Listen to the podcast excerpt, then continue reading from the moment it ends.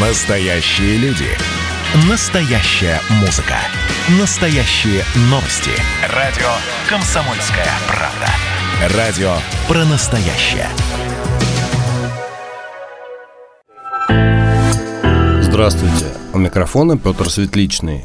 Мир вокруг нас полон тайн и загадок. Сказки, мифы, легенды – это всего лишь домыслы людей или подлинные истории, передающиеся многие поколения – Красивый вымысел или правдивые повествования, которые под своей сказочностью имеют реальные события. Сегодня мы не станем пытаться опровергнуть или подтвердить их. Я предлагаю вам прогуляться по Северному Кавказу и послушать предания старины. Легенды Северного Кавказа Южный край богат горами, стоящими поодаль друг от друга и образующими целые хребты и цепи. Поэтому неудивительно, что много легенд здесь связано с горами, их происхождением и названиями.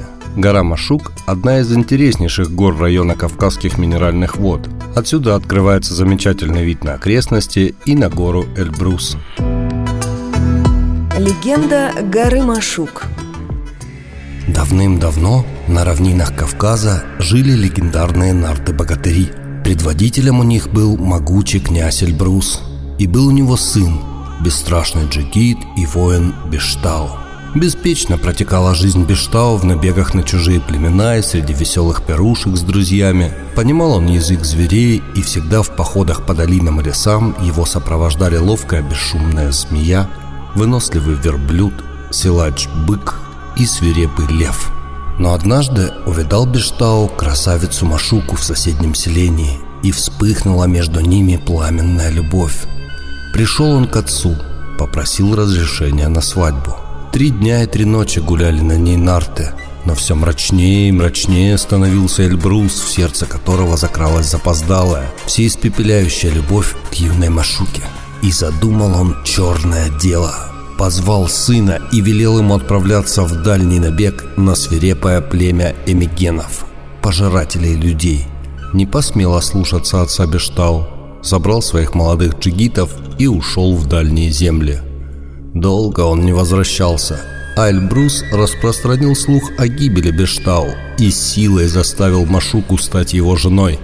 Надел он ей массивное золотое кольцо на палец и заточил в сакле. Но не погиб Бештау, а с богатой добычей поздним вечером вернулся с товарищами в родное селение.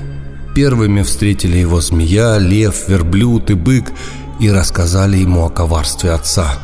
Подкрался Бештау к Сакле, где находилась Машука, увидел ее плачущей и тоскующей, и решили они бежать в дальние края.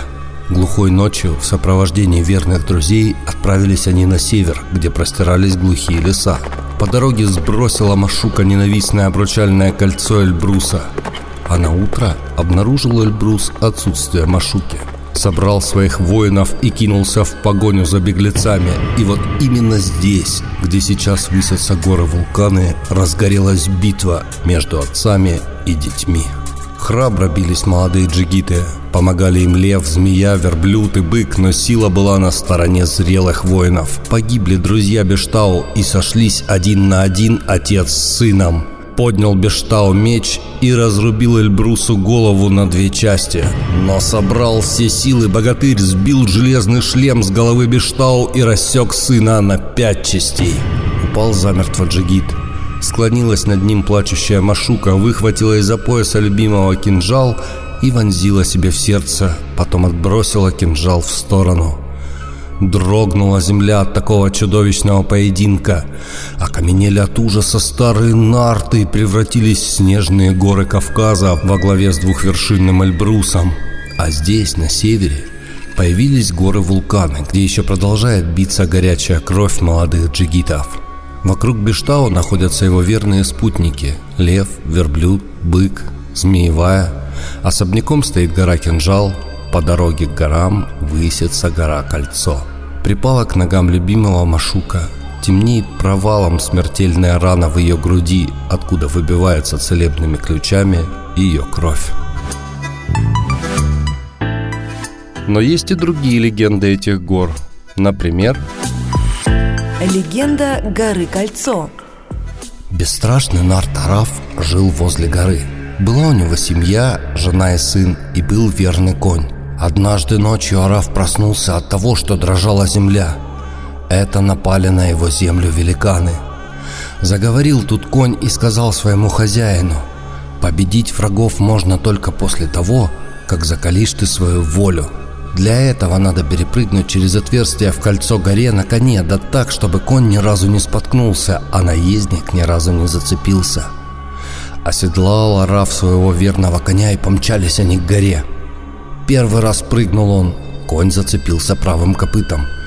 «Ты думаешь о жене», — сказал Арафу конь, «а должен думать только о победе над врагами». Прыгнули еще раз и зацепился за скалу Араф своим луком. «О сыне думаешь», — сказал конь, «но только мысли о победе спасут тебя и твою семью». В третий раз прыгнул Араф на своем коне и перепрыгнули они дыру в скале прошли испытания. Араф победил великанов, но был ранен и отнес его конь к нарзанному источнику с живой водой. Напился Араф этой воды и вернулся к семье здоровым.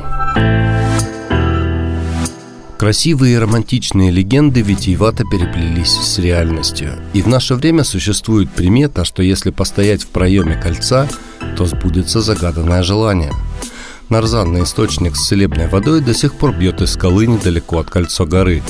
Да и закат здесь поистине прекрасен. Недаром его описывал Лермонтов в «Герое нашего времени», говоря, что именно через кольцо в горе солнце бросает на землю последний взгляд. Имеет несколько историй и гора Змейка. Легенда горы Змейка – 1902 году в Пятигорск приехал цирк «Шапито».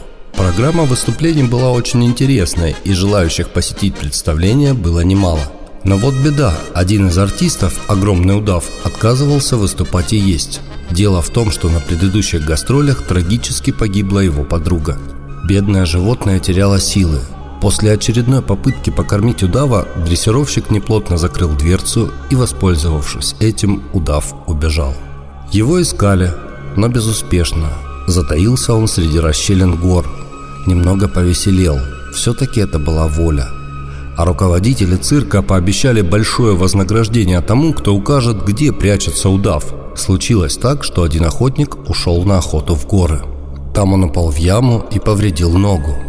К его ужасу в этой яме находился удав. Охотник уже было распрощался с жизнью, но змея уползла и через некоторое время вернулась, принеся охотнику добычу. Так удав прикармливал охотника, пока тот не окреп и с помощью удава не выбрался из ямы. Вернувшись домой, он прочитал объявление о вознаграждении за выдачу удава. Жадность человеческая затмила его разум, и он показал место, где обитала змея. Удава вернули в клетку, где через три дня он умер, не приняв ни пищи, ни воды – вот такая история, которая еще раз напоминает человеку о том, что все мы дети природы и должны жить в любви, согласии и единстве с ней. Вспомните об этом, когда встретитесь с этим странным названием «Гора Змейка». Ну а самой популярной среди историй современности о суровой жизни гор, конечно же, является Легенда о черном альпинисте много разных историй можно услышать на ночевке в горах. Самая популярная из них – рассказ о черном альпинисте. Кто-то утверждает, что это человек, который спасал свою группу от непогоды до последнего, но и сам погиб, и с тех пор обречен помогать альпинистам. Но есть и другие истории. Однажды двое молодых людей остановились на ночь в горах, разбили лагерь и укрылись от надвигающегося урагана в палатке. Ночью они услышали шаги. Но здесь в это время не может быть людей.